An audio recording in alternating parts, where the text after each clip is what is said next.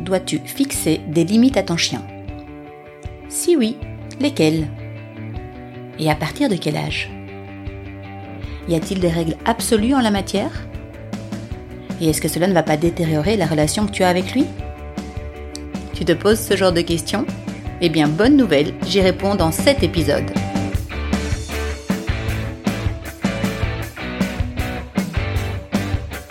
Bienvenue dans La Voix qui a du chien, le podcast de la pédagogie active de l'éducation canine. Je suis Angélique Ennuy, coach canin, éducatrice, comportementaliste et on pourrait même dire émotionnaliste, car mon approche est d'aller à la rencontre des émotions de vos chiens en tant qu'individu. Ma mission est de vous aider à les comprendre, de vous accompagner sur le chemin de la création d'une relation respectueuse, bienveillante et complice. Et il est bien possible que sur ce chemin, vous trouviez des réponses qui vous concernent. Car j'en suis persuadée, il n'y a pas de hasard. Chaque chien arrive dans nos vies pour une raison bien précise. Vous avez envie de faire un pas sur ce chemin? Alors allons-y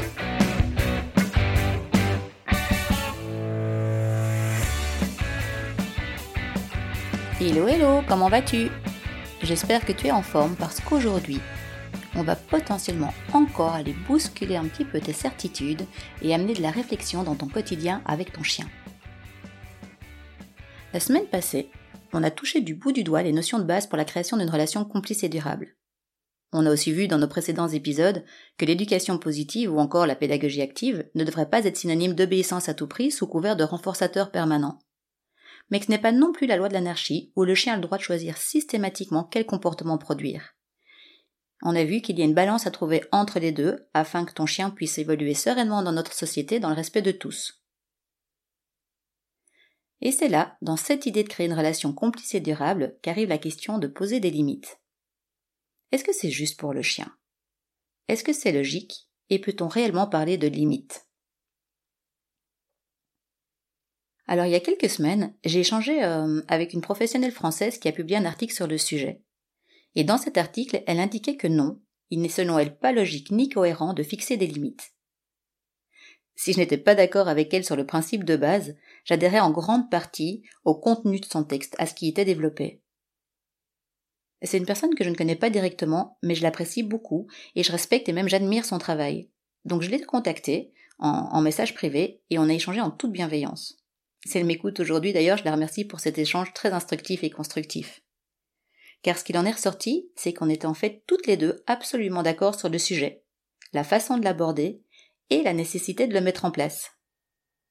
Pourtant, son article défendait le fait que non, il ne faut pas fixer de limite à son chien, alors que de mon côté, j'insiste sur le fait que oui, il est indispensable de le faire. Mais alors, comment a-t-on pu être d'accord elle et moi? Eh bien tout simplement en admettant que nous ne mettions pas la même définition sur les mots utilisés. Tu te rappelles l'épisode sur la dominance où euh, je t'indiquais qu'en fonction de la définition qu'on donnait à ce terme, il pouvait être logique ou non de vouloir l'appliquer dans le milieu canin? Eh bien, pour cette personne, il était plus logique de parler de règles à déterminer et auxquelles ne pas déroger, car pour elle, les limites fixées par les humains sont bien souvent aléatoires et variables en fonction du contexte. Et pour ma part, règles ou limites, je ne fais pas de différence dans le terme utilisé dans ce cas. Même si l'idée est super intéressante, elle me semble propice à créer de la confusion en fait.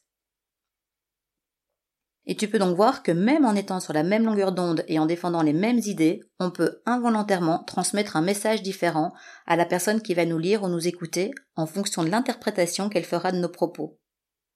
Et ça, c'est une notion vraiment importante à garder en tête. Rappelle-toi, une des premières choses que je t'ai indiquées, c'est que mon but est de t'accompagner dans la réflexion dans le développement d'un esprit critique face aux informations reçues, afin de pouvoir faire la part des choses et éviter de prendre pour argent comptant tout ce qu'on te raconte, tout ce que tu trouves sur le net. Et le sujet du jour n'échappe pas à la règle. Je vais t'exposer mon point de vue et te demander de me partager le tien, après réflexion, après avoir écouté cet épisode. Donc, dois-tu ou non fixer des limites à ton chien? Tu l'auras compris, tout dépend de ce qu'on entend par limite. Si euh, exiger une obéissance absolue de ton chien qui ne peut en aucun cas y déroger est pour toi synonyme de limite à ne pas dépasser, alors je dirais que non, il ne faut pas fixer de telles limites. Si par contre tu estimes qu'il est nécessaire de fixer des règles afin que les choses soient claires et compréhensibles, là oui, je te suivrai sur ce chemin. Et en fait, plutôt que limite ou règle, je vais utiliser encore un autre terme, qui est fixer un cadre respectueux et bienveillant, c'est-à-dire un environnement clair et compréhensible dans lequel le chien va pouvoir évoluer. Parce qu'il est indispensable que le chien, peu importe son âge, apprenne ce qui est ok ou ce qui ne l'est pas pour ses humains, pour son groupe social. Et là intervient donc déjà une notion très importante, parce que peu importe le nom qu'on donne, règles, limites, cadre, ce qui va être fixé sera dépendant du système dans lequel évolue le chien. Par exemple, mes chiens peuvent venir quand elles veulent dans le canapé, qu'on y soit ou non. Elles doivent juste en descendre immédiatement si je leur demande. Ça, c'est ma règle chez moi. Mais il est tout à fait ok que chez toi, au contraire, ce soit totalement interdit.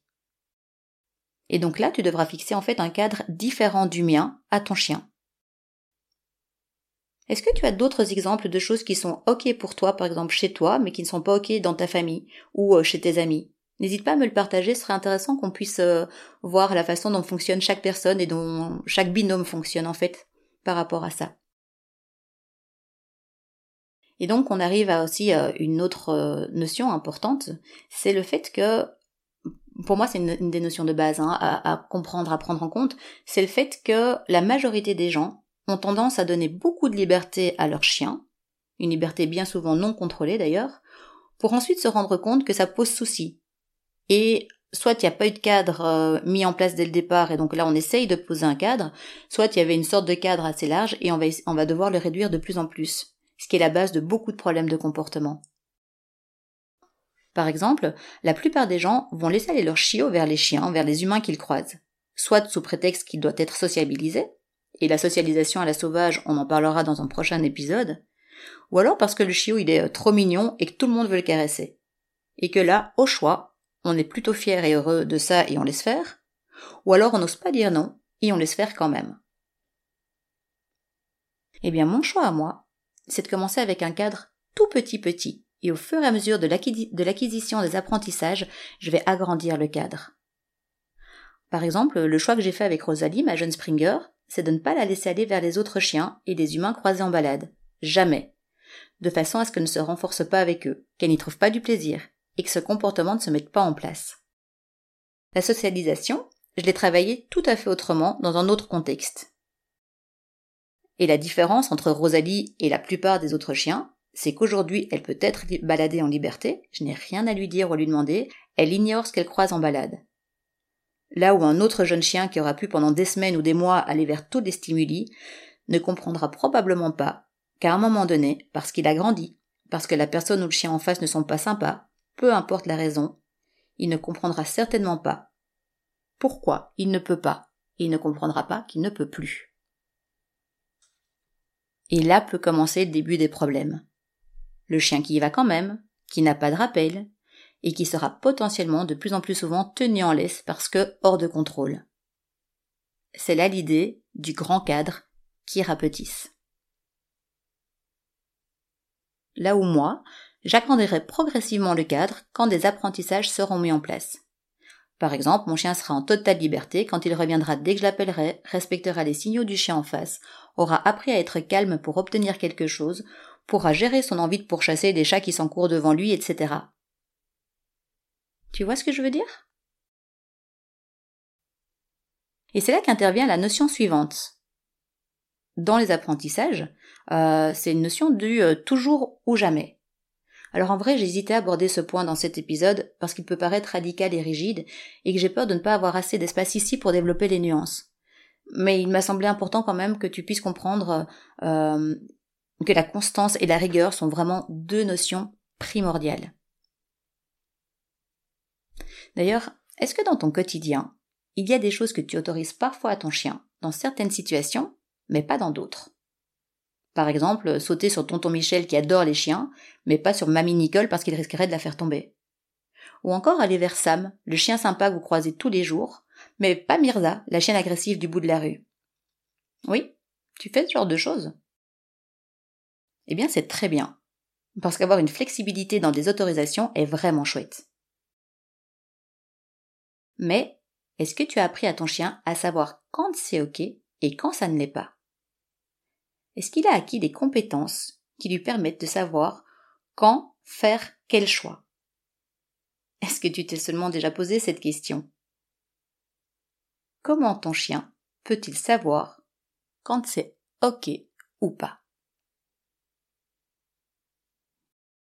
Un exemple d'un de mes rendez-vous cette semaine avec de nouveaux élèves, dont une demande principale était que le chien ne saute pas sur les gens. C'est ok, c'est une demande vraiment régulière que j'ai. Mais en creusant, en posant des questions, on se rend compte que euh, le chien en fait il pouvait sauter sur, sur ces personnes le matin pour dire bonjour, et aussi quand il rentre à la maison. Mais par contre, pas s'il avait les pattes sales. Il peut aussi sauter sur les gens qui sont ok, mais pas sur ceux qui ne le veulent pas. Tu penses que j'exagère? Eh bien pourtant, c'est le quotidien d'énormément de chiens. Parfois oui, parfois non, selon l'humeur de son humain. Tu veux jouer avec ce chien? Vas-y, il fait beau et j'ai le temps. Par contre, le même chien le lendemain? Pas question. J'ai une réunion, je suis pressé, ou il pleut des cordes. Tu vois l'incohérence dans toutes ces situations?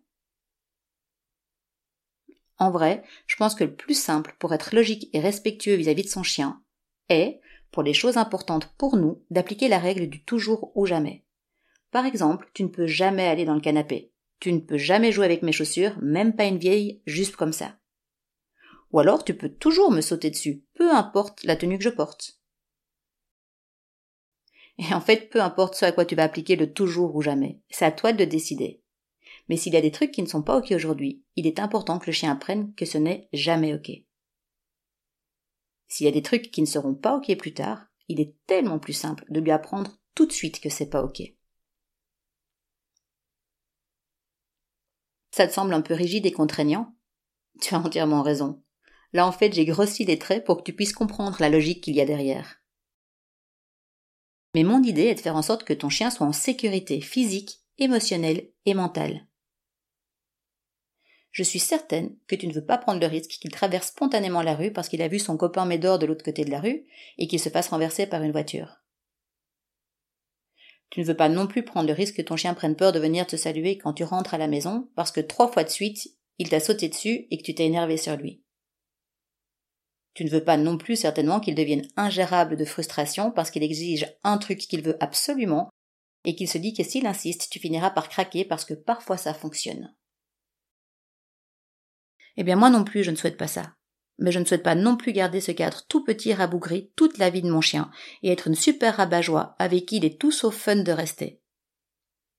Donc mon but, c'est d'agrandir le cadre quand j'aurai une base de relation avec mon chien et quand il aura acquis certains apprentissages de base. Par exemple, pour un jeune chien qui n'a pas encore un rappel euh, à toute épreuve face à tous les stimuli, eh bien je vais le garder en longe.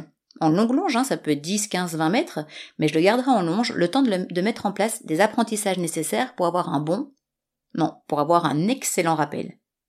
Et puis je vais peut-être le lâcher, mais avec la longe au sol, afin de lui donner plus de liberté, tout en gardant euh, un filet de sécurité au cas où pour pouvoir le rattraper plus facilement.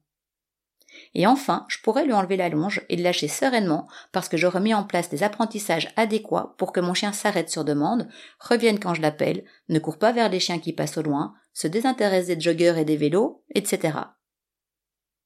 Ça te parle ça, les joggeurs et les vélos? Mais oui, c'est le souci de beaucoup, beaucoup de personnes. Et là, rappelle-toi, ce petit chiot qui allait gaiement, spontanément, vers tous les gens qu'il croise. Bien sûr, ce n'est pas la seule raison possible d'un tel comportement, mais en tout cas, ça n'aide pas. Mon accompagnement consiste à amener le chien vers une compréhension de ce qui est autorisé ou pas vers une réponse spontanée et enjouée à mes demandes afin de lui permettre de pouvoir plus tard évoluer en toute autonomie partout. Et une autre idée derrière cette proposition de poser un cadre, c'est aussi d'éviter de développer ou de renforcer l'impatience, l'incompréhension et la frustration de ton chien. Je vais prendre, euh, sans faire d'anthropomorphisme, mais pour que ce soit bien clair, un exemple humain. Imagine un enfant qui, chaque fois qu'il passe devant un distributeur de bonbons, peut se précipiter dessus et en recevoir autant qu'il veut. Et puis un jour, la donne change. Parfois il peut, et parfois il ne peut pas. parce que le propriétaire du distributeur a décidé que cet enfant-là, à partir de maintenant, ne pourrait plus en avoir. Ou encore parce que l'adulte qui l'accompagne est pressé de rentrer à la maison ce jour-là. Ou, avec la maman, c'est ok, mais le papa, il trouve que c'est trop de sucre et lui refuse catégoriquement. Comment l'enfant pourra-t-il savoir si c'est oui ou si c'est non? Et comment se sentira-t-il quand il ne pourra pas obtenir de bonbons? Ou encore, à l'inverse, si à force d'insistance, l'adulte qui l'accompagne cède à sa demande? Eh bien, c'est un peu le même principe avec le chien. Et attention, hein, je suis pas en train de te dire que tu dois interdire les bonbons à ton enfant ou y appliquer la théorie du toujours ou jamais. Non, c'est juste une image pour te permettre de mieux visualiser ce que vivent les chiens au quotidien. Notre incohérence.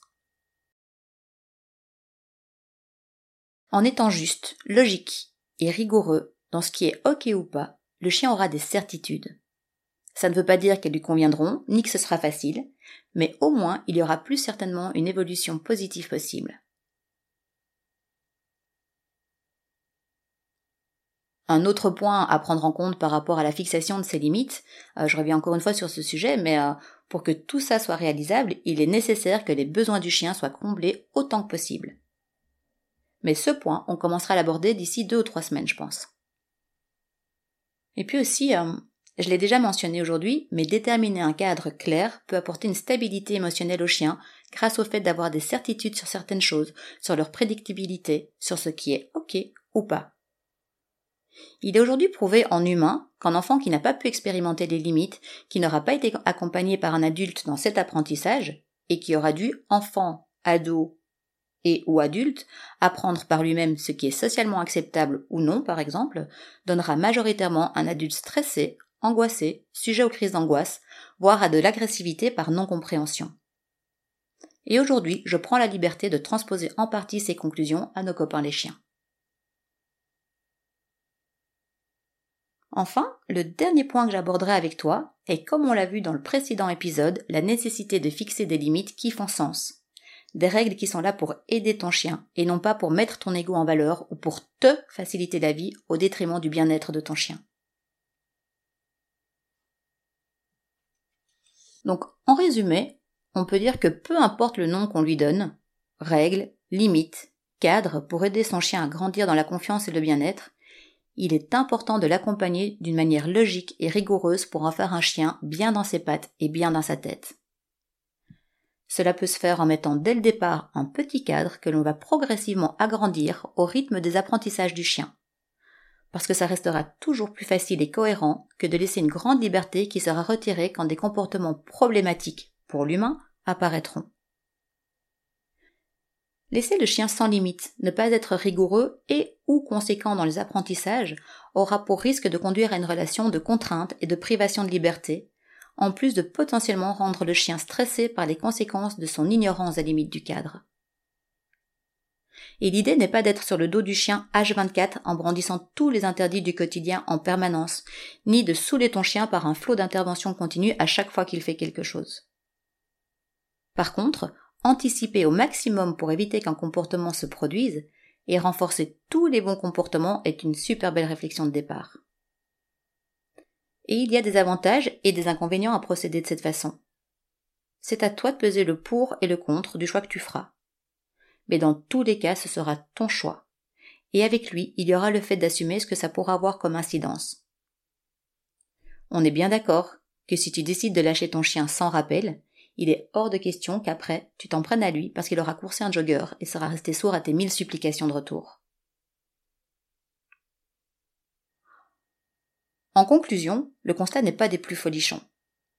Soit on laisse à son chien son total libre arbitre dans une grande majorité des situations, mais pour respecter au minimum les règles légales à ce moment-là, il sera définitivement entravé par une laisse ou une longe pour éviter qu'il provoque un carambolage en traversant une route, ou qu'il aille vider le poulailler du voisin, ou encore euh, qu'il saute sur les pique-niques des enfants dans les parcs.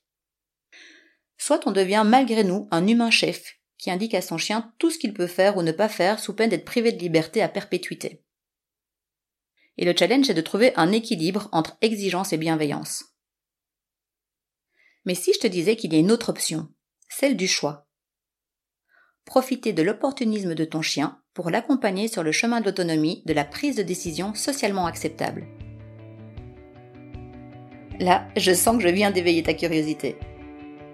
Et oui, malgré tout ce que je viens de te dire, il est tout à fait possible de rendre ton chien maître de ses choix tout en restant socialement adapté. Je t'ai déjà donné un indice en ce sens il y a quelques minutes. Mais pour en savoir plus, tu vas devoir attendre la semaine prochaine. Et pour ne pas rater ce prochain épisode ni les suivants, je t'invite à t'abonner à ce podcast, mais aussi à le partager à tous tes amis et à me laisser un commentaire sur la publication Facebook pour me dire ce que cet épisode t'a apporté. Je te remercie pour ton écoute et je te dis à la semaine prochaine dans la voix qui a du chien.